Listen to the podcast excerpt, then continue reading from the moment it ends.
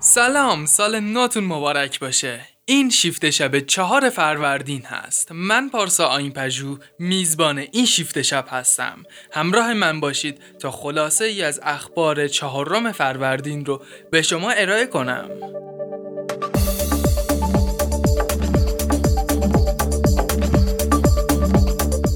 همونطور که مطلع هستید از اول فروردین ماه تصمیم گرفتیم که با اعضای فعلی و سابق تیلسافت مصاحبه ای داشته باشیم تا در مورد اتفاقات مهم فناوری که در سال 97 گذشت صحبت بکنیم.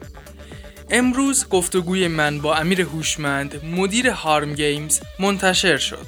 می‌تونید این گفتگوی صمیمی و جذاب رو از سایت تیلسافت، شنوتو و Castbox گوش کنید.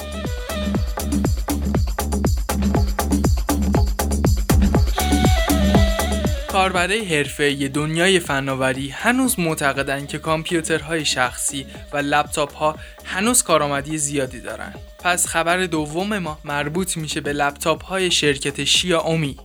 لپتاپ Mi Notebook Air قرار هست به زودی معرفی بشه. می‌تونید جزئیات این خبر رو از سایت تیلسافت مطالعه کنید.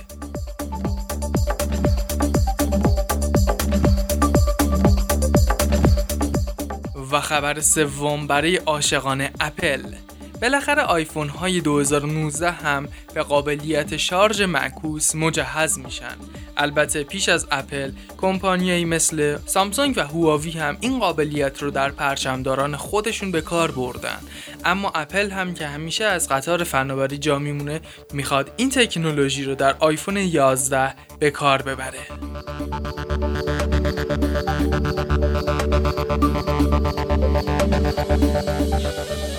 و این پایان شیفت شب امشب هست. ممنون که همراه هم بودید. تعطیلات به کامتون باشه.